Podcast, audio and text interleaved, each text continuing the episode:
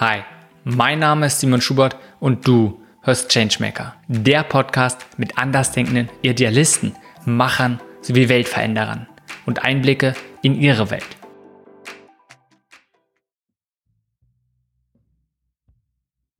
Diese Folge ist mit Sarah Rosenthal.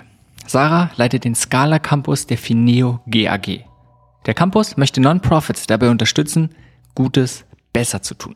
Dafür bieten sie über Sektorengrenzen hinweg Wissen und Austausch. Zusätzlich ist Sarah Responsibility Leader der B M W Stiftung sowie Hans Weisser Fellow. Vor ihrer Arbeit beim SKala-Campus hat Sarah den Verein Start with a Friend gegründet. Dieser Verein bringt Geflüchtete und Locals zusammen. Grundsätzlich ist der Austausch über Sektorengrenzen hinweg ganz zentral für Sarahs Arbeit. Denn sie ist überzeugt, dass wir die großen Herausforderungen unserer Zeit nur gemeinsam bewältigen können.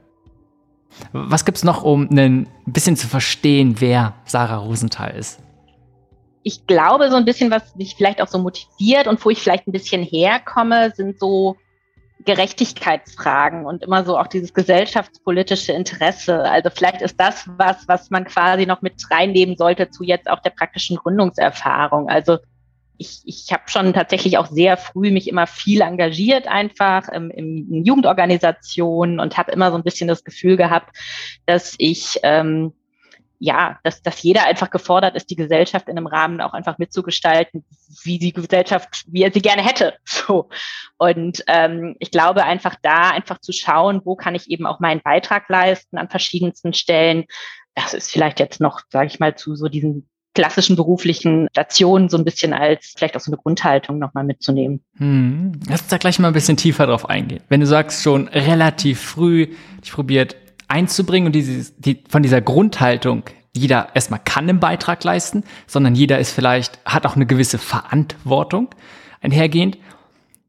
Und es ist nichts unbedingt was, ich würde mal jetzt behaupten, ganz typisch ist und vielleicht auch nicht unbedingt das, was so im Rahmen der normalen Schulausbildung, was so gefördert wird. So, ganz klassisch. Wie war es für dich, mit diesem, ich sag mal, Mindset aufzuwachsen? Ehrlicherweise finde ich es immer so ein bisschen schwierig zu beurteilen, weil es für mich irgendwie so normal war. Also, dass das, ich finde, wenn man irgendwie vielleicht auch so ein bisschen mit so einer Haltung auch äh, aufgezogen wurde, vielleicht auch das irgendwie mitgekriegt hat aus dem Elternhaus, dann kenne ich es tatsächlich eigentlich nicht anders. Und von daher war das für mich eigentlich auch nie so richtig eine Fragestellung. Ich glaube, da habe ich tatsächlich relativ früh die, die Haltung auch gehabt, ähm, das ist jetzt irgendwie das, was ich einfach auch gerne tue und was ich einfach für wichtig erachte. Und das möchte ich gerne tun. Hm. Wenn du mal zurückblickst, gab es, wo du für dich gesagt hast, so einschneidende Erlebnisse, sagen, die haben dich geprägt, in dem Sinne, dass du tust, was du jetzt tust? Also, was mich tatsächlich viel beschäftigt hat, waren immer auch so Chancengerechtigkeitsfragen, Bildungsthemen auch einfach. Und das würde ich schon sagen, dass vielleicht auch mit diesen Erfahrungen, dass ja gewisse Erwartungen vielleicht auch an einen gestellt wurden von Schule, die, sage ich mal, eher so sehr klassisch waren, wie irgendwie vielleicht, ich war auch in, in, in Schulkontexten, die, sage ich mal, vielleicht auch eher konservativer waren. Habe da, wie gesagt, immer mich äh, trotzdem dann auch viel an, engagiert und einfach auch meine Zeit irgendwie da gerne rein investiert. Und das hat natürlich zu Konflikten geführt. Und ich glaube, so dieses ganze Thema auch, wie sollte eigentlich auch Bildung funktionieren? Was ist eigentlich auch gerecht? Was, ist es gerecht, dass ich trotzdem mit einer Sicherheit durchs Leben gehe, dass ich wahrscheinlich das Abitur machen werde, ähm, weil ich es einfach auch aus einem Elternhaus komme, wo das vielleicht auch nicht hinterfragt wird, ähm, während vielleicht andere Menschen, die in einer ähnlichen Situation wären, die da vielleicht nicht irgendwie das entsprechende, den entsprechenden Background haben, da vielleicht auch dann zu anderen Ergebnissen gekommen wären. Also das waren schon so Themen, die mich immer beschäftigt haben. Hm. Wie siehst du deine Rolle? Und jetzt nicht so als Head of, sondern ja. als was persönlich siehst du deine, deine Rolle? Und muss auch gar nicht sein, nur im Rahmen vom SKala-Campus, sondern halt von deiner Arbeit. Ja.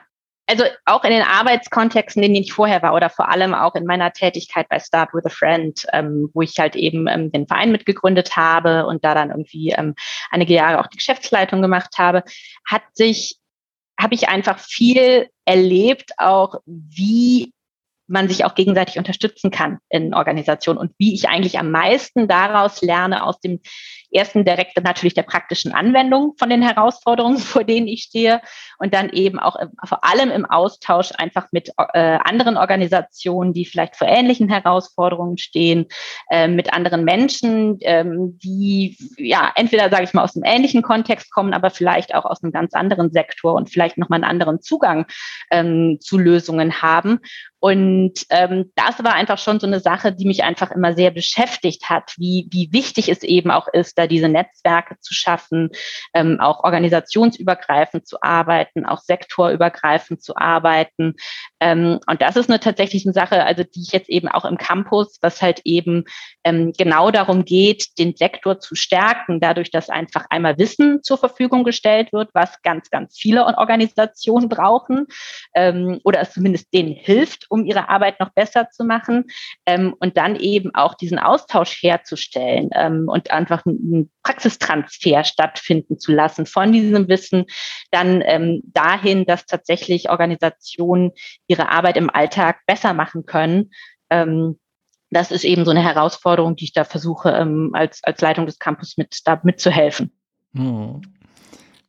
Wenn wir nochmal auf dieses Rollenbild zurückkommen, ist jetzt einerseits, was ich so raushöre, vielleicht vernetzen, ne, Organisationen zusammenbringen, also ein Netzwerk aufbauen, aber auch genauso könnte sein eher sowas wie Vermittlerin oder auch, wenn es darum geht, bestimmte Sachen zu übersetzen, ne, im Campus, zu gucken, okay, was ist für Wissen, wie können wir das praktisch anwendbar machen oder zumindest so aufbereiten, dass es angewendet werden kann. Mhm. Wenn du dich auf eine Rolle so damit identifizieren müssen, was wäre das? Darf ich anderthalb nehmen? Du darfst auch anderthalb nehmen, ausnahmsweise. Also ich glaube, im Campus ist es tatsächlich eher so auch die Rolle der Übersetzerin, ähm, was wir da auch machen wollen. Quasi in dem, was ich tatsächlich in meinem Alltag auch mehr tue, ist es einfach die Vernetzerin.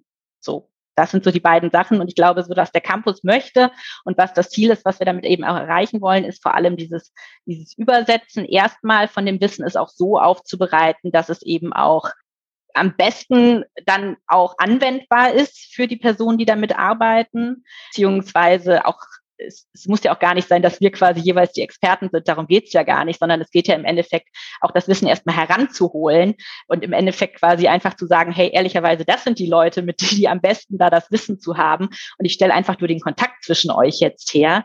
Genau, und dann quasi in meiner ta- tagtäglichen Arbeit ist es dann tatsächlich auch einfach zu schauen, ähm, wer sind gute Partner, mit denen wir zusammenarbeiten können, wo macht es Sinn, mit wem nochmal in den Austausch zu treten, wo gibt's Überschneidungen, was sind vielleicht auch schon mal spannende neue Aspekte oder Blickwinkel, die man mit reinbringen kann, also eher so an diesen Stellen auch zu arbeiten.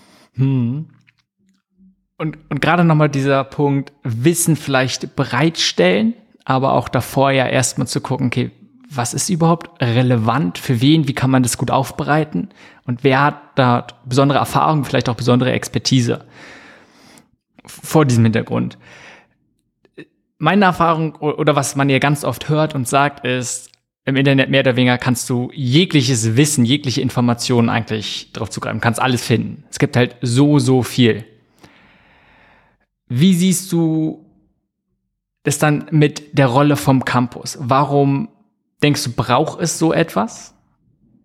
Und jetzt nicht nur, sondern vielleicht auch ähnliche Sachen, der vielleicht gerade in diesem sozialen Bereich sagen, sie wollen dort etwas aufbauen, was Größeres, wo an einem zentralen Ort vielleicht auch nochmal ja, Wissen bereitgestellt wird. Vor dem Hintergrund, dass man sagt, ja, eigentlich kann man ja alles irgendwie online finden. Ja.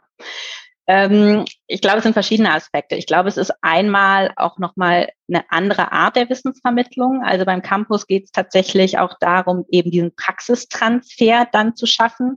Also quasi nicht nur die Wissensvermittlung, sondern dann auch einfach zu schauen, okay, was heißt das für mich jetzt konkret in meiner Organisation? Und da dann vielleicht auch nochmal helfen, zur Seite zu stehen und zu sagen, ähm, hey, wir haben ja auch nochmal irgendwie einen, einen Experten, der vielleicht irgendwie jetzt auch nochmal ähm, euch auch dabei unterstützt und nochmal berät, ähm, quasi bei eurem Prozess das in euren tagtägliche Arbeit auch einfließen zu lassen, ähm, und dann auch einfach dieses, diese Verbindungen herstellen, weil ähm, es ist ja auch einfach ganz, ganz viel Wissen im Sektor schon da. Ähm, aber es liegt vielleicht an der Stelle, wo es vielleicht nicht für jeden auffindbar ist. Ähm, und da und eben auch nochmal dieses, dieses intersektorale Arbeiten. Ähm, also ich glaube, ganz viele Menschen, die tauschen sich dann vielleicht, weiß ich nicht, auch in ihrer Region schon aus, vielleicht auch schon mit Organisationen, die was Ähnliches machen, aber so, ähm, sage ich mal, auch nochmal noch breiter zu schauen und auch nochmal zu sagen, hey, vielleicht ist auch vielleicht sogar was aus einem anderen Sektor übertragbar auf unsere Fragestellungen und vielleicht kriegen wir da nochmal neue Impulse. Also ich glaube so, ähm, das sind einfach Aspekte, die ich zumindest so ähm, noch nicht in der Breite gesehen habe und wo wir einfach gemerkt haben, ähm, also der Scala-Campus ist ja auch aus der Scala-Initiative ähm, entstanden, wo im Endeffekt ähm, neunzig Organisationen sehr, sehr gezielt gefördert wurden. Und wir haben einfach gemerkt, dass es bei, bei dem ähm, Auswahlprozess auch ähm, dieser neunzig Organisationen, wo sich halt sehr, sehr, sehr viele Organisationen beworben haben, dass es halt einfach doch auch ganz vergleichbare Herausforderungen gibt, die ganz, ganz, ganz viele Organisationen haben. Und ähm, da haben wir einfach gesagt, okay, dann möchten wir halt auch einfach quasi dieses Wissen skalieren und verfügbar machen, ähm, dass halt eben nicht nur diese neunzig Organisationen im Endeffekt dabei unterstützt werden, sondern ähm, auch die, ja, im Endeffekt sechshunderttausend sozialen Organisationen, ähm, die es halt irgendwie in Deutschland gibt, ähm, zumindest die Möglichkeit haben, da in irgendeiner Weise dann auch drauf zurückzugreifen. Hm. Und ich fand voll gut, dass du erstmal nochmal gesagt hast, dieses vielleicht auch auf eine richtige Art und Weise bereitstellen, wer erstmal nicht jeder Zugriff hat auf das Wissen unbedingt und sonst vielleicht auch nochmal so aufarbeiten, dass es wirklich praxisrelevant ist, Praxisbezug hat. Und gleichzeitig diesen Punkt von Transfer herstellen, dass es vielleicht andere Sachen im anderen Sektor sind oder in einem anderen Kontext und dass man so, dass nicht jeder für sich die Arbeit machen muss, den Transfer herzustellen, sondern ihr genau das macht und für den sozialen Sektor dieses Wissen halt da ein bisschen darauf abzielt. Genau, weil, also es stehen halt ganz viele Leute vor den ähnlichen Herausforderungen und ähm, Ich, ja, ich habe das ja in meiner Arbeit früher auch so gemacht, dass ähm, ich vielleicht am Anfang, als ich vielleicht auch gar nicht noch so umfassende Netzwerke hatte, ganz viel mir selbst erarbeitet habe. Und natürlich ist das auch eine gute Form der Wissensvermittlung und ähm, äh, ich sag mal, es, es verankert sich, da ist dann auch Wissen, was sich sehr gut verankert, aber ähm, im Endeffekt hat man dann doch, je besser vielleicht auch die Netzwerke wurden, gemerkt, wie viele Leute eigentlich vor ähnlichen Herausforderungen stehen und wie bereichernd es eben auch ist. Ähm, äh, ja, erstens, dass man sich vielleicht auch einfach weiterhelfen kann und nicht die ganze Zeit, die Zeitbudget, was man hat, ist ja auch überschaubar, äh, dann nochmal investiert quasi, um Lösungsansätze zu finden, die vielleicht andere schon haben. Ähm, ja, und dann vielleicht auch einfach nochmal neue Zugänge zu finden, die man jetzt gar nicht so direkt auf dem Schirm hat. Hm. Ja, total. Wenn wir so ein bisschen nochmal zurückgehen, du hast davor oder vorhin gesprochen, dass sich so gerade Themen wie Bildung, aber vor allem Gerechtigkeit beschäftigt haben und ich würde einfach mal sagen, wahrscheinlich auch noch immer tun. Was sind denn so ein, das ist jetzt ein Punkt, es gibt sicherlich noch andere Themen, die dich interessieren. Was sind denn so ein bis drei Fragen, die du dich, die du dir immer mal wieder stellst, vielleicht die du im Rahmen deiner Arbeit immer wieder zu denen zurückgekommst und es können jetzt wirklich verschiedene Themen sein. Was sind so ein paar Fragen? Ähm, ich glaube, es ist schon so, wie man auch einfach Wirkung vergrößern kann. Ähm, wie man Menschen zur vertrauensvollen Arbeit zusammenbringt. Ja, das ist tatsächlich, finde ich, auch immer so ein, so ein ganz spannendes Aspekt, weil ich, ich glaube, es ist total wichtig, auch einfach sehr kollaborativ zu arbeiten. Ähm, aber dafür braucht es halt eben auch Vertrauen ähm, unter den Akteuren und ähm, einfach, wie man auch einen Rahmen schafft, damit Leute diese Offenheit haben, wie wir sie uns zum Beispiel auch im Campus natürlich wünschen, weil das einfach auch ähm, im Endeffekt dann zu den besten Ergebnissen führt, dass man tatsächlich auch offen kommuniziert, vor welchen Herausforderungen man steht und auch einfach offen kommuniziert, was vielleicht auch funktioniert hat, genauso wie was nicht funktioniert hat. Ähm, ja, damit im Endeffekt irgendwie alle von dieser Offenheit, glaube ich, profitieren im Endeffekt alle und auch einfach was gute Rahmenbedingungen sein können, um da eben auch so ja, vertrauensvolle Zusammenarbeit zu ermöglichen. Hm. Du bist gerade schon so ein bisschen auf dieses Thema Vertrauen drauf eingegangen und ich glaube auch, dass es eine sehr zentrale Sache ist. Dann kannst du da noch ein bisschen mehr drauf eingehen, wie können wir, wir können Organisationen Vertrauen in Zusammenarbeit fördern, gerade wenn es zwischen verschiedenen Organisationen ist, die vielleicht noch nicht so eine gute Beziehung haben. Und vielleicht in dem Zusammenhang gerne auch, kannst du ein paar Einblicke geben, wie ihr das beim SKala-Campus probiert, Vertrauen in der Zusammenarbeit zu fördern. Ja, ich glaube im Endeffekt, man muss sich kennen. So, das ist der erste Schritt, um Vertrauen aufzubauen.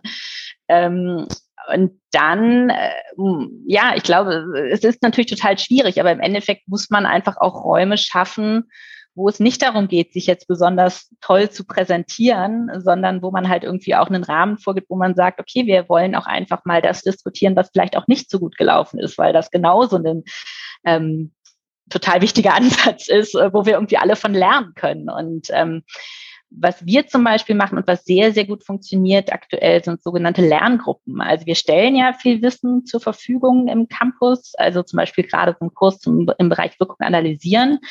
Und dann ähm, quasi melden sich Menschen bei uns, die gemeinsam in einem Team mit anderen ähm, dann gemeinsam auch ähm, diesen Kurs bearbeiten möchten und die dann von uns nochmal Leitfäden auch an die Hand kriegen und ähm, dann äh, sich eigenständig einmal wöchentlich so ein bisschen nach dem Working Out Loud Prinzip dann zusammentun und dann ähm, sich eben kennenlernen und gemeinsam diese Fragen ähm, bearbeiten und dann aber auch immer wieder ähm, quasi mit uns zusammenkommen, so einmal monatlich, um dann irgendwie auch nochmal einzuchecken und irgendwie zu sagen, hey, wie läuft's bei uns in der Gruppe? Aber genauso, hey, das sind vielleicht auch irgendwie gerade Fragen und Themen, wo wir irgendwie nicht vorankommen. Und ähm, da, das sind halt eben Menschen, die irgendwie ein gemeinsames Ziel haben, die halt irgendwie alle das Eigeninteresse haben, auch irgendwie um das Thema, ähm, zu dem Thema grundsätzlich mehr zu erfahren, ähm, und die halt eben in dem Rahmen sich dann auch einmal wöchentlich treffen und einfach offen austauschen, weil auch zum Beispiel auch diese Leitfäden, die natürlich denen auch so ein bisschen auch so einen Rahmen vorgeben, ähm, was auch einfach spannende Fragen sind, ähm, an denen sie gemeinsam arbeiten könnten. Und äh, da haben wir tatsächlich sehr positives Feedback, dass sich dann die Leute auch weiterhin darüber hinaus treffen, ähm, und da dann auch irgendwie Neues entsteht, weil sie sich halt eben auch mit so einer gemeinsamen Fragestellung einfach kennenlernen, ähm, und dann ja gemeinsam für ihre Organisation quasi ähm, die gleiche Theorie praktisch anwenden ähm, und dabei aber halt dann auch alle vor Fragestellungen stehen und die dann auch offen miteinander teilen. So gut, also mir gefällt dieses Konzept von Lerngruppen, was ja innerhalb von einer Organisation, aber natürlich auch organisationsübergreifend gut funktionieren kann. Also da einfach Menschen zusammenzubringen und indem sie zusammen lernen, indem sie zusammenarbeiten, fördert es tendenziell Vertrauen. Gleichzeitig nochmal diesen Punkt von Transparenz, den du hervorgehoben hast. Ja, das gehört natürlich über Ziele, über Fragen, über Herausforderungen zu sprechen, aber auch genauso solche Sachen, die halt nicht funktioniert haben und wo man vielleicht auch Hilfe braucht. Das ist nicht ein, weil es kann nicht alles gut laufen. Und wenn man halt nicht darüber redet, würde ich ja sagen, dann kann das schon eine, wenn auch nur unbewohnte Skepsis hervorrufen, weil man, man denkt, okay, da muss es einige Sachen geben, über die wir jetzt nicht sprechen. Gibt es sonst noch, wenn es um vielleicht gute Zusammenarbeit geht? Ich sehe ja auch Vertrauen und Simon Sinek hat ja ein Buch auch nochmal darüber geschrieben, ähm, oder Leaders Eat Last, wo einfach diese Rolle in Führung, aber auch generell Vertrauen in Zusammenarbeit nochmal hervorgehoben wurde. Siehst du noch andere Sachen, die du persönlich als sehr wichtig siehst, wenn es um Zusammenarbeit innerhalb von Teams, aber auch von Organisationen geht?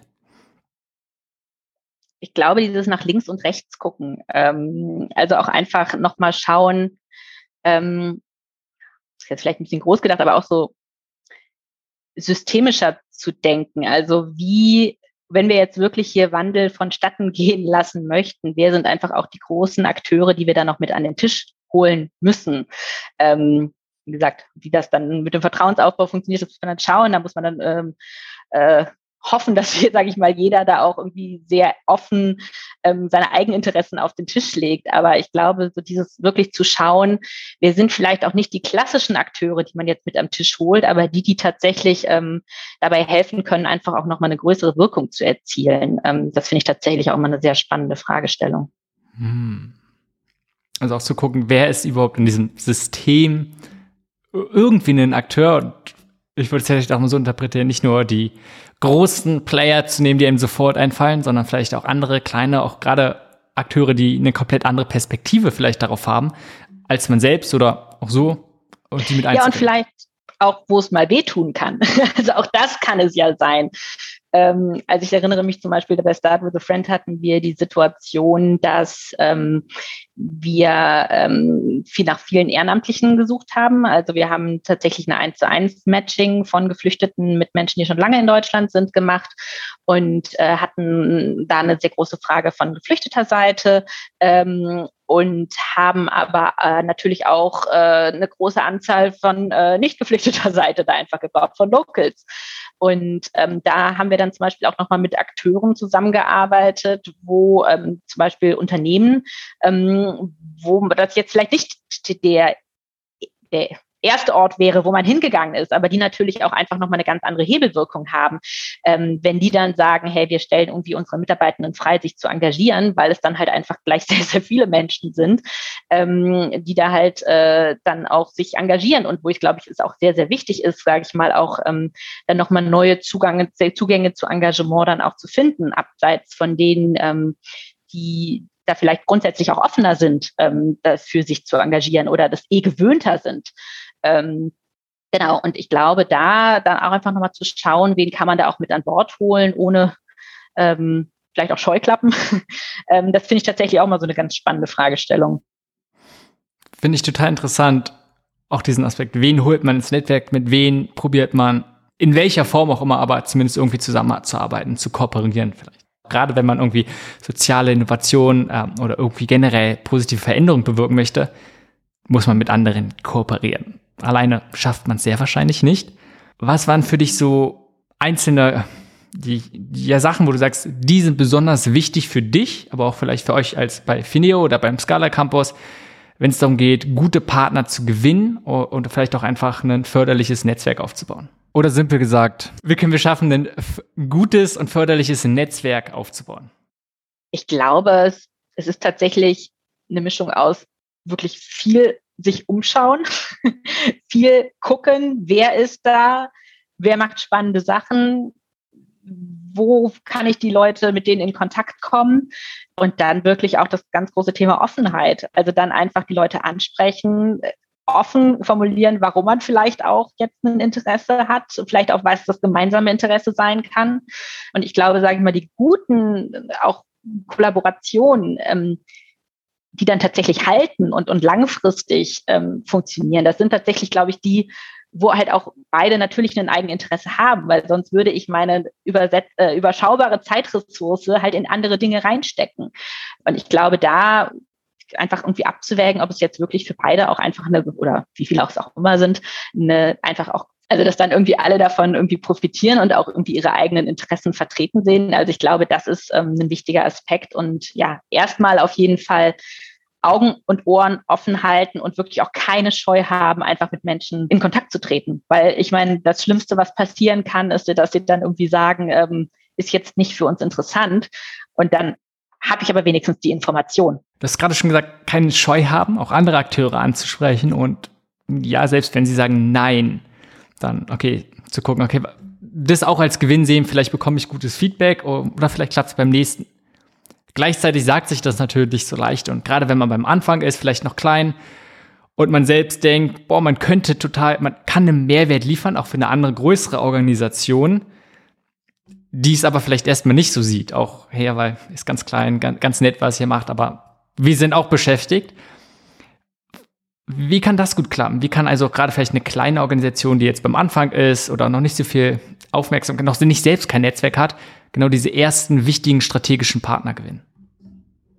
Ich glaube, es kommt tatsächlich sehr einfach darauf an, ähm, was man tut und, und wen man anspricht. Aber ich glaube, man sollte sich tatsächlich seines U S P, also auch einfach bewusst sein und ähm, ja, dann im Endeffekt, also ich glaube, wenn es wirklich ein guter Fit ist und ähm, man tatsächlich da irgendwie, sage ich mal, einen, ähm, selbst wenn es nur was ganz Kleines ist, ähm, wenn es passt, ich bin immer so ein bisschen überzeugt, wenn es passt, dann passt es. Und dann, ähm, das natürlich, lässt sich natürlich immer leicht sagen, aber ähm, ich glaube, man muss tatsächlich manchmal auch einfach so ein bisschen rausfinden, in, in welche Partnerschaften im Endeffekt für einen die richtigen sind und was das für Partnerschaften sein können. Und ich meine, wir sind mit zum Beispiel Start with a Friend am Anfang sicherlich auch irgendwie an verschiedensten Stellen ähm, auf, auf Ablehnung gestoßen oder dass es für Leute nicht interessant war. Ähm, aber dann irgendwann gab es halt auch den Punkt, wo es halt genau gepasst hat. Ähm, und da dann auch einfach zu merken, okay, das ist tatsächlich vielleicht auch der Punkt, wo ich mich nochmal von anderen unterscheiden und wo ich halt eben dann auch anderen wiederum ähm, den Mehrwert biete, dass es einfach für sie dann auch spannend ist, mit mir zusammenzuarbeiten. Aber ich glaube, dafür muss man tatsächlich auch einfach, ähm, ja, einfach austesten und es versuchen und dadurch quasi auch sein eigenes Profil nochmal schärfen. Also das auch tatsächlich als Chance dafür zu sehen. Hm. Klarheit bekommen, wofür man steht, was man erreichen möchte und dann vielleicht deswegen auch, okay, wer sind die wirklich guten strategischen Partner, mit denen man zusammenarbeiten könnte? Ja, und was man auch einfach kann. Wenn du gerade gesagt hast, auch dieses Testen, Lernen, Erfahrung machen.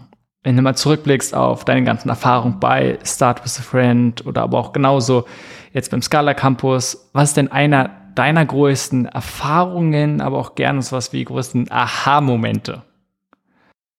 Ich glaube tatsächlich so ein bisschen so ein Aha-Moment war tatsächlich, ähm, wir haben, ich erzähle jetzt leider immer noch mal von Start with a Friend, ähm, das war einfach eine unfassbar schnelle und intensive Zeit. Also als es dann auf einmal losflog.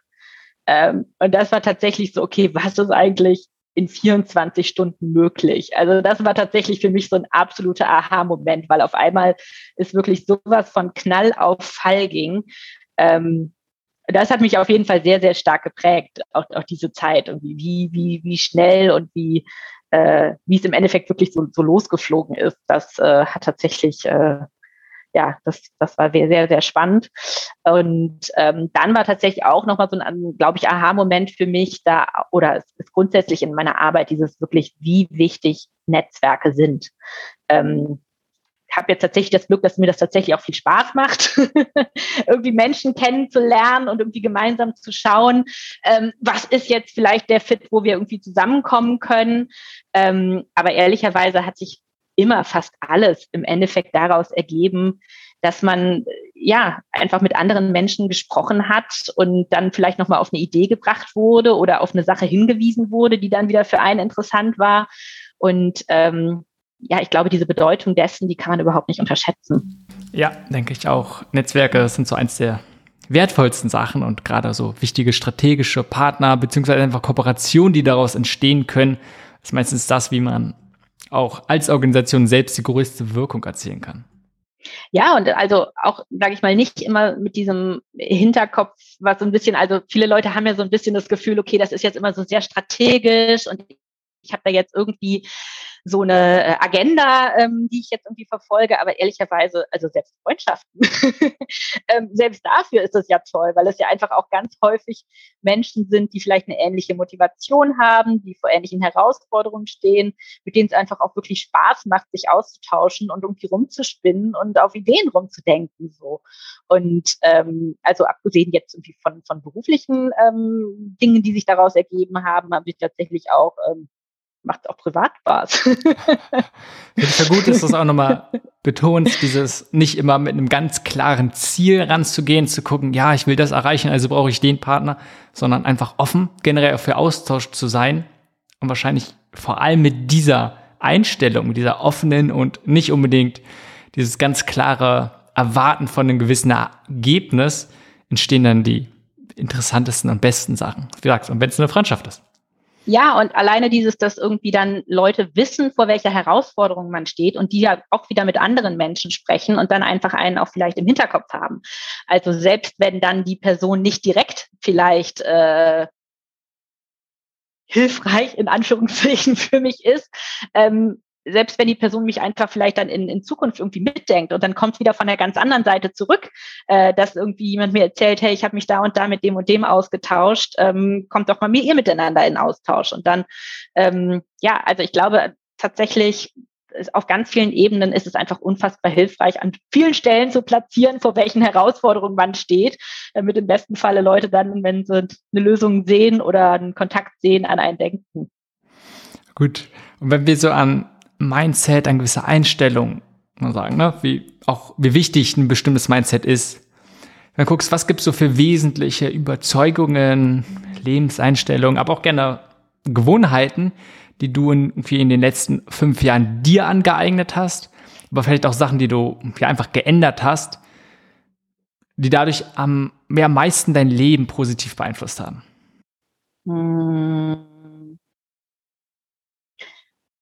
Also ich komme ja aus dem Rheinland, ich bin ja auch gebürtige Kölnerin. Ähm, da gibt es ja diese Einstellung, so Kütt wird Kütt und das hätte noch immer Jotje Jange. Ähm, soll ich das übersetzen? Oder ist das verständlich? Ähm, also es kommt, wie es kommt und es ist noch immer gut gegangen. Und ähm, ich glaube, das ist tatsächlich so ein bisschen auch so eine Lebenseinstellung von mir, mit der ich tatsächlich bisher auch immer ganz gut gefahren bin. Also ähm, im Endeffekt finde ich immer jede Erfahrung auf irgendeine Weise, auch wenn es natürlich im Hintergrund, im Nachhinein immer einfacher zu sagen ist, irgendwas nimmt man ja dann doch davon mit. Ähm, und selbst wenn es irgendwie ist, okay, ich weiß, dass ich das so nicht nochmal mache. Ähm, und von daher, was ich tatsächlich auch für eine Einstellung habe, die ich tatsächlich auch ganz gerne mache, ich begebe mich auch ungern, äh, Quatsch, ich begebe mich gerne in unbekannte Situationen. Ähm, also da auch keine Angst zu haben, ähm, also aus seiner Comfortzone rauszugehen. Ähm, also ich sage jetzt mal ganz banal, äh, wenn es jetzt nochmal ums Thema Netzwerken geht, alleine auf eine Veranstaltung zu gehen. Ähm, also das ist jetzt quasi so der, der, das die, die erste Stufe davon. Ähm, es ist natürlich einfacher, wenn ich dann irgendwie äh, jemanden dabei habe, wo ich weiß, im Zweifel kann ich nicht mit der Person unterhalten, aber gleichzeitig sind ehrlicherweise die spannenderen Abende dann doch die, wo man dann halt einfach gezwungen ist, mit ganz vielen neuen Leuten in Kontakt zu kommen. Und ähm, ich glaube, das ist eine Sache, die ich tatsächlich an vielen Stellen in meinem Leben auch immer mal wieder mache, weil ich es auch immer selbst spannend finde, zu gucken, wo ich am Ende dann bei rauskomme. Hm. Auch gerade wenn es um persönliches Wachstum geht.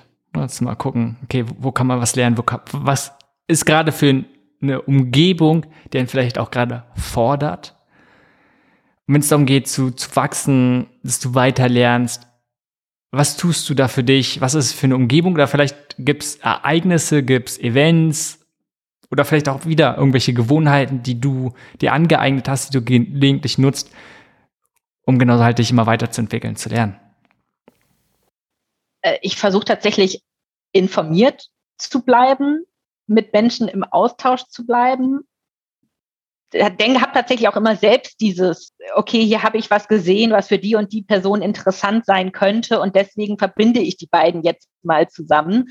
Ähm, also ich glaube tatsächlich dieser, dieser größere Rundumblick und einfach so zu schauen, okay, wer macht jetzt gerade was, ähm, das hilft mir tatsächlich ähm, ganz gut. Und da kommen dann tatsächlich auch immer oft dann so die Ideen raus, okay, hey, das könnte doch mit dem und dem passen und da dann auch einfach ähm, ja Anknüpfungspunkte zu sehen, auch für, für meine eigene Arbeit. Also hört sich so an, viele verschiedene Impulse auch zu bekommen und immer zu gucken, okay, wo, wo gibt es Anknüpfungspunkte für dich, aber auch für andere und dadurch so ein bisschen in dieser kreativen Wirbel auch immer wieder neue halt Anknüpfungspunkte für dich zu finden und Schnittmengen zu sehen. Genau, weil also ich, ich wie gesagt, mein das Ziel ist ja irgendwie, dass mehr Gutes entsteht und irgendwie, und wenn ich dann sehe, hey, die Person, die würde total gut zu dem, was da gerade entsteht, passen, ähm, dann macht mir das auch total Freude, die einfach zu connecten, weil ich denke so, selbst wenn es nichts wird, das ist jetzt auch kein Drama, ähm, aber wenn es was wird, ähm, habe ich da gerne meinen Beitrag zu geleistet, falls ich die Möglichkeit dazu habe. So gut, ja. Lass uns mal wieder ein bisschen umschwenken. Mhm. Und du hast vorhin gesagt, so zu der Frage, also zu fragen, was dich immer wieder beschäftigt, ist auch, wie können wir oder wie kann man generell Wirkung vergrößern? Kannst du mir deinen Blick da geben? Was sind deine Gedanken dazu? Wie kann eine Organisation es schaffen, sagen sie, sie erzielt Wirkung, die zu vergrößern, aber gleichzeitig auch, wie können Organisationen wie PHINEO zum Beispiel auch sagen, sie können andere oder sie versuchen andere Organisationen dabei zu unterstützen, ihre Wirkung zu vergrößern? Ich glaube tatsächlich, es ist, es hat viel auch mit Bewusstseinsbildung zu tun, weil natürlich wollen ähm, viele Organisationen irgendwie auch was Gutes tun und, und haben da irgendwie auch ähm, konkrete Vorstellungen und machen wahrscheinlich auch schon ganz, ganz viel Tolles. Ähm, aber ich glaube, es ist so ein bisschen so eine Hilfestellung, was ich zumindest zurückgespielt kriege von vielen, dass auch einfach so eine Systematisierung ähm, ist ja eigentlich fast wie so eine, so eine Reflexion auch der eigenen Arbeit, ähm, dass das einfach äh, enorm hilfreich ist. So, und das, das hilft dabei, ähm, einfach nochmal auch für sich selbst rauszufinden, warum tue ich das eigentlich und was ist eigentlich das, was ich vielleicht auch anders mache als, als andere. Ähm, und wie kann ich das eben auch, wie kann ich vielleicht auch nochmal Stellschrauben drehen, um eben auch noch mehr Wirkung zu erzielen. Ähm, und ähm, einfach auch dieses im Blick zu haben, dass man im Endeffekt nicht nur ähm, seine Arbeit tut, um auf der Output-Ebene zu bleiben, um jetzt aus dem klassischen Wirkungsmodell zu sprechen, also um irgendwie, weiß ich nicht, Veranstaltungen zu organisieren, sondern dass man tatsächlich einfach einen äh, gesellschaftlichen Wandel am Ende erreichen möchte und da quasi dann an den entsprechenden Stellschrauben das einfach auch mitdenkt. Was ist einfach die nächste Stufe, ähm, die ich eben auch mit bedenken muss, um wirklich ähm, im Endeffekt die, die Wirkung zu erzielen, die ich irgendwie erzielen möchte, nämlich, dass es einfach eine grundsätzliche Verbesserung der Situation meiner Zielgruppe gibt, ähm, um im Endeffekt da einen gesellschaftlichen Wandel herzustellen. Also ich glaube, dass das hilft eben auch ganz vielen Menschen, sich da ähm, einfach das auch nochmal zu vergegenwärtigen und daraus eben auch die nächsten Schritte abzuleiten. Also dass ich es quasi nicht nur bei ähm, dem belassen kann, was ich jetzt äh, ja, quasi hier, hier tue, sondern auch einfach mitdenke, wer sind einfach auch die nächsten ähm, Zielgruppen, was sind irgendwie die, die nächsten Ebenen, die ich mit einbeziehen muss, um das einfach auf systemischer Ebene anzugehen. Es hört sich so an, erstmal Klarheit zu bekommen, was ist es überhaupt, was ich möchte, vielleicht welche Wirkung, welche positive Veränderung möchte ich bewirken, das ist auch genauso, ne? Zielgruppe hast du gerade gesagt, also wer ist meine Zielgruppe und dann einfach zu schauen, okay, wie kann ich diese Wirkung erzielen? Hast du den Eindruck, dass viele Organisationen diese Punkte überspringen oder zu wenig tun? Also ich glaube, bei vielen ist schon Bewusstsein da. Ich, man muss natürlich auch immer so ein bisschen schauen. Also ganz viele sind da auch schon ganz, ganz toll drin. ähm, ich glaube, da hat tatsächlich auch in den letzten Jahren ähm, auch ein großer Wandel stattgefunden, dass das viele auch viel systematischer angehen und da sich auch dessen viel bewusster sind. Ähm, aber man muss natürlich auch schauen, dass sehr viele Organisationen halt auch einfach mit, mit überschaubaren zeitlichen Ressourcen arbeiten oder vielleicht auch finanziellen Ressourcen. Und ähm, da, äh, sage ich mal, ist, ist häufig vielleicht auch nicht das Erste, was man da tut, sich die Systemfrage zu stellen. Ähm, Genau, und ich glaube, da muss man halt einfach immer wieder klar auch ähm, darauf hinweisen, dass es eben so diese Ansätze gibt und dass sie halt eben auch bei der für die eigene Arbeit oder für die Arbeit der Organisation einfach extrem hilfreich sein können. Das ist ja auch das, was wir einfach immer wieder zurückgespielt kriegen, ähm, und nicht quasi nur einen Zeitaufwand äh, bedeuten, sondern tatsächlich im Endeffekt dann doch einen größtmöglicheren Ertrag bieten, ähm, der dann eben auch der eigenen Organisation auf die lange Frist äh, hilft. Wir haben ja gerade einiges darüber gesprochen, wie wichtig es ist, Klarheit zu bekommen. Ja, und das ist eine Sache, sich so ein bisschen zu besinnen, was einem wichtig ist. Das Schwierige ist ja auch, ja, das erstmal dann noch umzusetzen, aber auch davor, sich zu entscheiden, was man umsetzt. Und du hast gerade erst schon gesagt, die meisten Organisationen haben limitierte Ressourcen. Ja, eigentlich alle. Sag mal, zu wenig Zeit, zu wenig Geld, zu wenig andere Sachen. Ressourcen sind immer Mangelware. Das heißt, man kann nicht alles verfolgen, was irgendwie Mehrwert bringt und was irgendwie auch sinnvoll wäre. Also dieser Punkt von Entscheidungstreffen ist, glaube ich, ganz zentral. Wie gehst du damit persönlich um, auch gerade bei euch beim SKala-Campus? Auch dort gibt es sicherlich ganz viele Ideen in verschiedene Richtungen, in die ihr gehen könntet.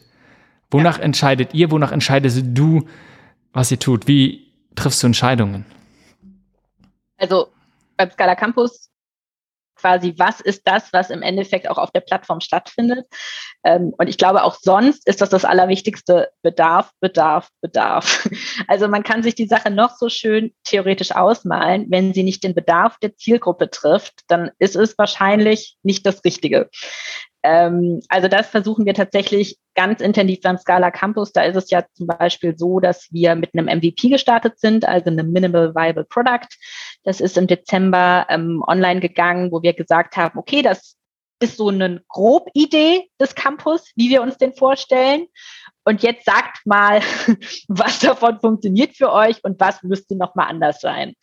Ähm, und da sind wir jetzt ganz intensiv in der ähm, ja, Erhebungsphase zu schauen, ähm, wie sind da die Rückmeldungen, was wird angenommen, was wird nicht angenommen, ganz viele qualitative Interviews auch mit äh, unseren Zielgruppen zu führen und ähm, einfach wirklich ein Produkt zu entwickeln, gemeinsam mit den Usern, ähm, was den Bedarfen entspricht. Und das ähm, ist, glaube ich, ein Ansatz, der total wichtig ist, wirklich bevor die Sache perfekt ist, erstmal rauszugehen und zu gucken, ob es überhaupt ankommt bei denen, die es, wo es ankommen soll. Ähm, und das hatte ich eben auch in anderen Kontexten.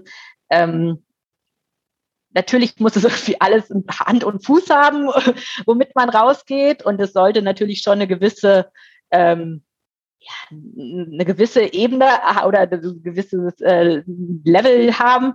Aber ähm, ja, dann doch eher, weiß ich nicht, achtzig Prozent in zwanzig Prozent der Zeit als irgendwie hundert Prozent in sehr viel mehr Zeit.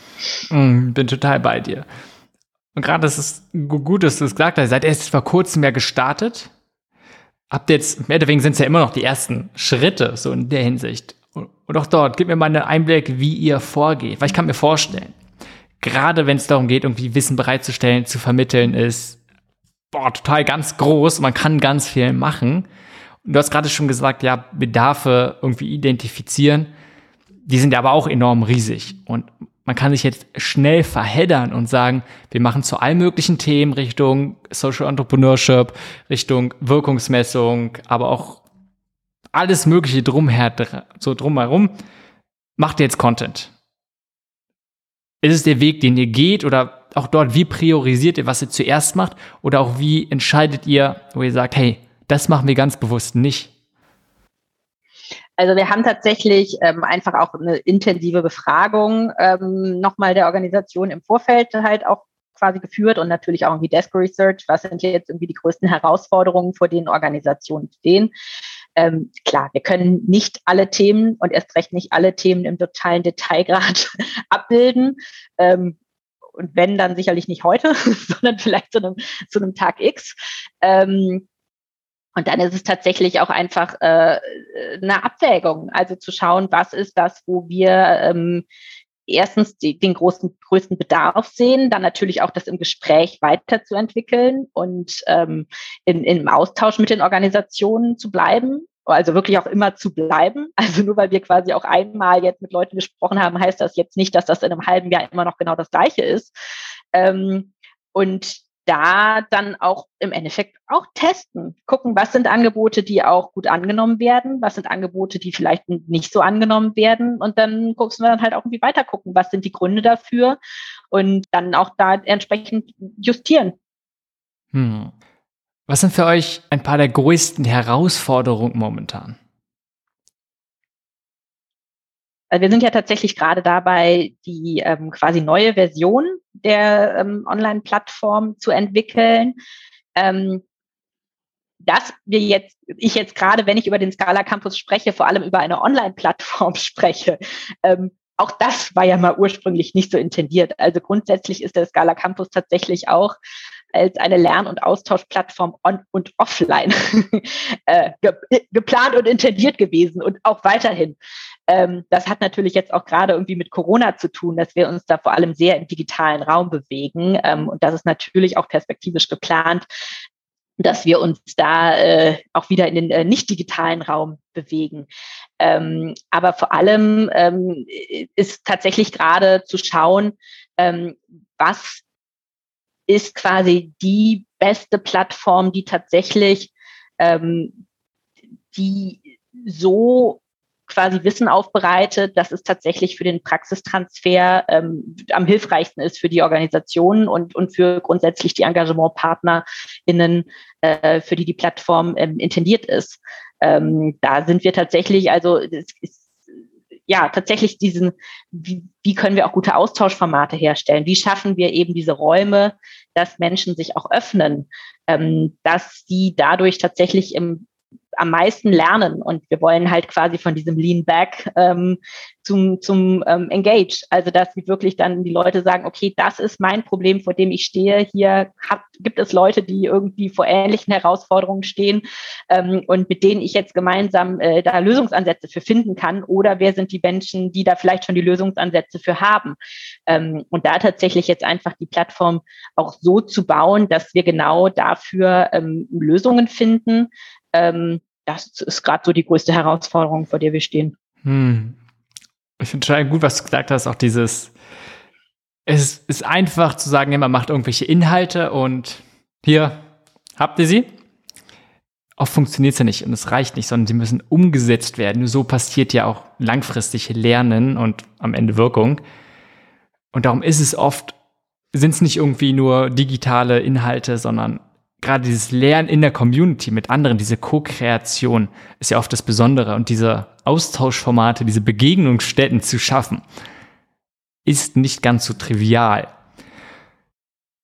Ja, und das ist ja auch bekanntermaßen im Endeffekt das, das nachhaltigste Lernen, ähm, ist es ja eben. Also wir alle kennen das ja, da guckt man nebenher mal irgendwie einen Online-Kurs und der ist dann aber auch relativ schnell wieder vergessen. Also was sind wirklich die Lernsituationen, aus denen ich am meisten mitgenommen habe? Und das ist halt in den meisten Fällen so, wenn ich selbst ein Problem habe, für das ich eine Lösung suche. Ähm, Und wenn ich diese Lösung dann im besten Falle gefunden habe, dann habe ich es aber auch richtig gelernt. So, und ähm, ja, deswegen quasi wirklich da diesen Transfer zu schaffen, ähm, das Wissen zur Verfügung zu stellen, aber dass Leute es wirklich auch auf ihren konkreten Arbeitskontext anwenden können und da dann eben im Endeffekt von profitieren und ähm, bessere Lösungsansätze finden. Ja, bei was, auf worauf fokussiert ihr euch jetzt so die, die nächste Zeit genau, um diese Austauschformate oder auch generell einfach diesen Austausch noch besser zu fördern? Also erstmal fokussieren wir uns darauf, tatsächlich diesen Austausch herzustellen. Ähm, also da tatsächlich zu schauen, was sind gute Angebote, ähm, was sind gute Formate, um eben Menschen in einen vertrauensvollen Austausch zu bringen, dass sie irgendwie Lust haben, gemeinsam an Fragestellungen zu arbeiten und da dann auch dran zu bleiben. Habt ihr da irgendwelche Erkenntnisse, was besonders gut funktioniert? Oder auch genau andersrum, welche Austauschformate funktionieren bis jetzt gar nicht wirklich? Also was tatsächlich sehr gut funktioniert, was ich gerade ja schon mal genannt hatte, sind diese Lerngruppen, also dieses wirklich auch, ich, ich glaube, was tatsächlich gut funktioniert, ist diese Mischung aus Wissensvermittlung, dann Leute losschicken, quasi gemeinsam die Übersetzungen zu finden für sich, dann aber immer wieder die Möglichkeit zu geben, auch wieder quasi Rückfragen stellen zu können. Also tatsächlich da diese, diese Vermischung zu finden, ist tatsächlich, glaube ich, sehr, sehr wichtig. Hm, voll gut. Gefällt mir. Auch dieses Lerngruppen, aber auch einfach verschiedene Angebote, nicht nur thematisch, sondern auch die Art und Weise, wie Lernen passiert. Ob es jetzt einerseits Austausch im Vordergrund steht oder andererseits vielleicht mal Input oder mal nur Umsetzung.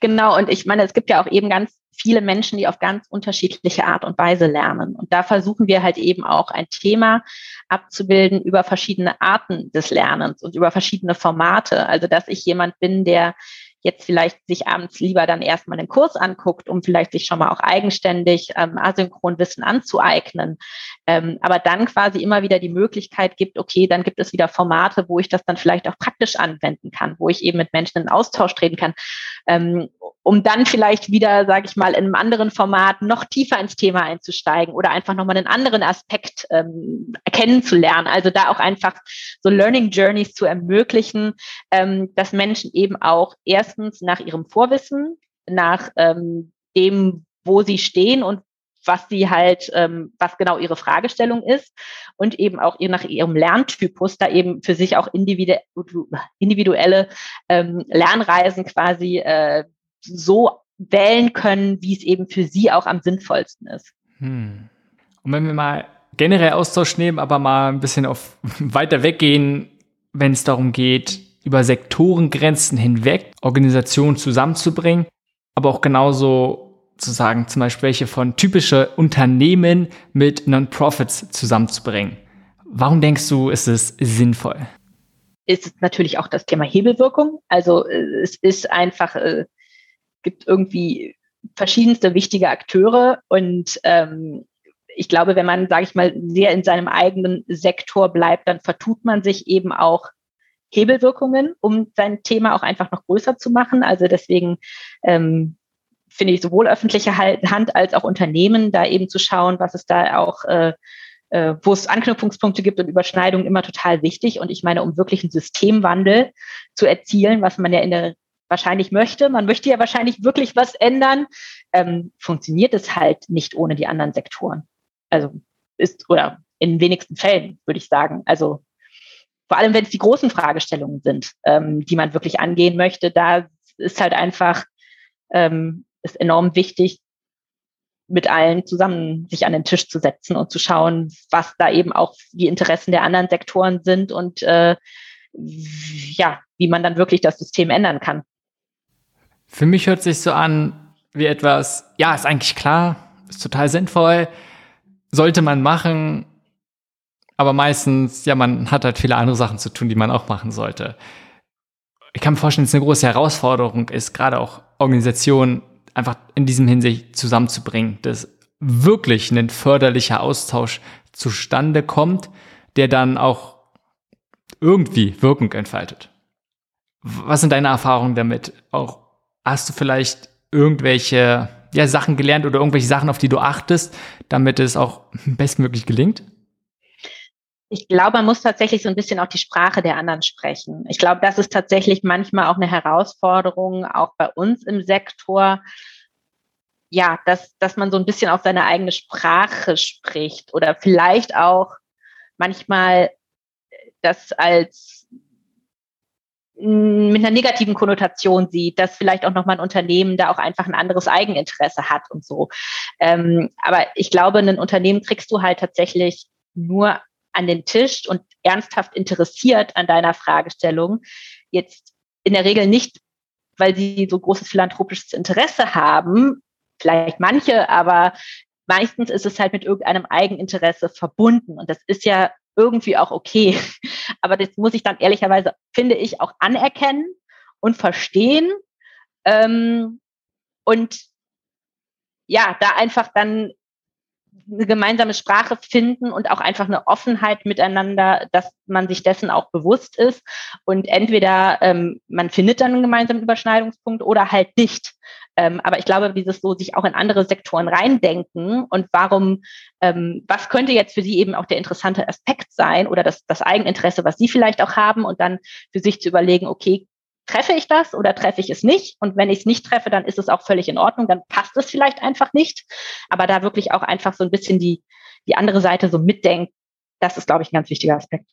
Ja, ich glaube immer, die Perspektive des anderen einzunehmen, macht total ja. Sinn, auch gerade wenn es darum geht, Netzwerk aufzubauen. Ne? Wenn wir zu dem Punkt, wo wir vorhin waren, auch gerade als kleine Organisation, wie kann man da Anknüpfungspunkte finden, sich immer hineinzusetzen in den anderen, okay, wa- was beschäftigt die Person, die Organisation, wie, auf welche Art und Weise muss ich es auch vielleicht kommunizieren, nicht nur aus meiner Perspektive, sondern aus des anderen, damit es ankommt. Genau, manchmal ist es ja auch eine Wording-Frage.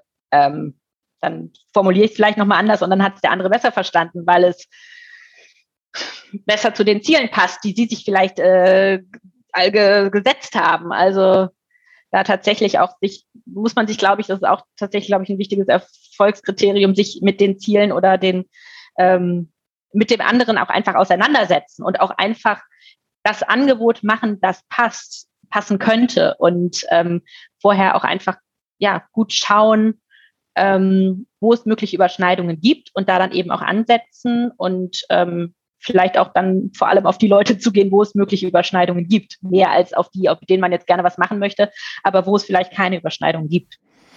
Ja, wo es nochmal wichtig ist, einfach die Klarheit zu haben, wofür man steht, was man möchte, um diese Schnittmengen überhaupt zu sehen. Ja. Wenn wir mal das große Thema generell Wirkung, aber vielleicht auch, ich sag mal, diesen sozialen Sektor, was du auch alles dazu zählst, ist okay. Wenn wir den mal betrachten, was sind dort ein, zwei der schlechtesten Ratschläge, die du immer mal wieder hörst?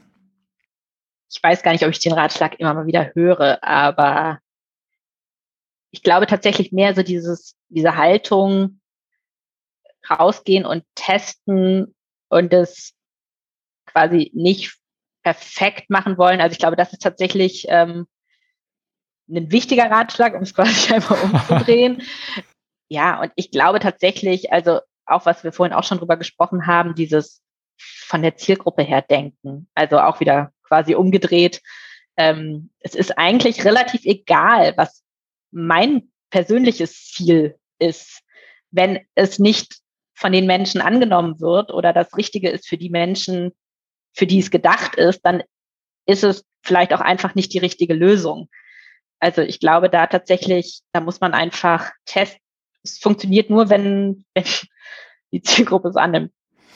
Voll gut, sondern betonst, nicht wir entscheiden, was das Problem ist. Wir nie, nicht wir entscheiden, was gut ist, sondern halt, ja, unsere Zielgruppe. Das Einzige, was wir entscheiden, ist, welches Problem wir lösen wollen und wer unsere Zielgruppe ist. Aber ob wir es schaffen und ob wir es gut machen, nicht wir. Ja, ich glaube, wir können irgendwie unsere Kraft nutzen, um das zu befähigen, also um, um dabei zu unterstützen, ähm, quasi das, die, die, die Lösung umzusetzen oder die, die Herausforderung anzugehen und da einfach ähm, ja, unser, unsere Ressourcen und unsere Potenziale quasi in die Waagschale legen, um das zu unterstützen. Aber im Endeffekt, ähm, ja, können, muss es von der Zielgruppe quasi, oder muss es eine von der Zielgruppe, am besten von der Zielgruppe entwickelte Lösung sein oder zumindest mit der Zielgruppe entwickelte Lösung, die wirklich ähm, passend ist und nicht, was ich mir im stillen Kämmerlein aus vielleicht einer ganz anderen Perspektive, der vielleicht oder die gar nicht überblicken kann, vor welchen Zusammenhängen ähm, eine andere Person steht, die vielleicht ähm, das, das Problem betrifft, ähm, was, was ich mir am, am stillen Kämmerlein ausdenke. Hm, total gut. Wenn wir jetzt so langsam zum Ende kommen, gibt es irgendwas, wo du sagst, auch in diesem Sektor, in der großen, was vielleicht gerade passiert? Mein Eindruck ist, du, ihr kommt ja auch immer wieder mit verschiedenen Initiativen so in Berührung. Was sind Lösungsansätze oder vielleicht auch einfach Herangehensweise, die du als besonders spannend siehst, beziehungsweise was sind Ideen, Herangehensweise, die du, du dir deutlich mehr wünschst?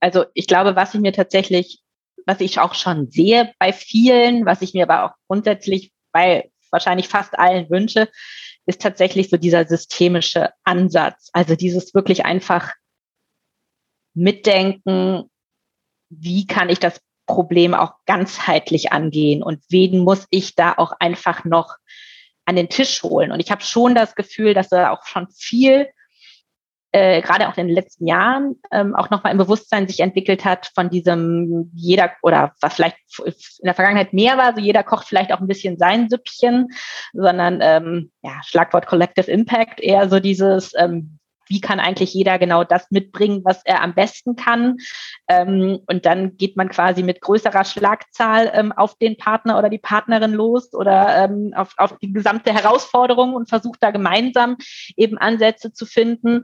Ähm, ja, und dann sich ja wirklich, wie, wie können wir gemeinsam wirken und gemeinsam die größte Wirkung entfalten? Also das ist tatsächlich was, was ich auch an vielen Stellen schon sehe, was ich mir aber tatsächlich auch noch mehr wünsche. Dann nochmal, gibt es irgendwas zum Schluss, was du nochmal betonen möchtest, beziehungsweise Zuhörer mitgeben möchtest? Ja, also ähm, ich freue mich natürlich total, also ich habe ja schon mehrfach betont, dass das Allerwichtigste ist, irgendwie die Bedarfe der, äh, derer, die es betrifft, zu kennen und da tatsächlich auch einfach den Campus mitzugestalten. Also gerne auch irgendwie mal unter scala Campus Punkt org vorbeizuschauen und zu gucken, was davon funktioniert für mich schon, ähm, aber genauso und zurückzuspiegeln, wenn es was ist, wo du sagst oder äh, er oder sie sagt, da würde ich mir noch mehr wünschen, da würde ich noch mal gerne in eine andere Richtung gucken. Also da ähm, freuen wir uns natürlich total irgendwie auch über aktive Mitgestaltung. Für gut. Also scala Campus Punkt org habe ich noch mal verlinkt. Wie die meisten Sachen, über die wir gesprochen haben, findet man dann in den Shownotes. Sarah, vielen Dank für den Austausch. Ne? Vielen Dank für die, deine Offenheit und natürlich vielen Dank für eure Arbeit. Ja, ganz herzlichen Dank. Hat Spaß gemacht. Das war Changemaker. Links zu erwähnten Ressourcen dieser Folge findest du in den Shownotes oder unter w w w Punkt changemaker podcast Punkt d e. Falls du diesen Podcast noch nicht abonniert hast, hole dies jetzt unbedingt nach, damit du keine Folge verpasst. Bis zur nächsten Folge.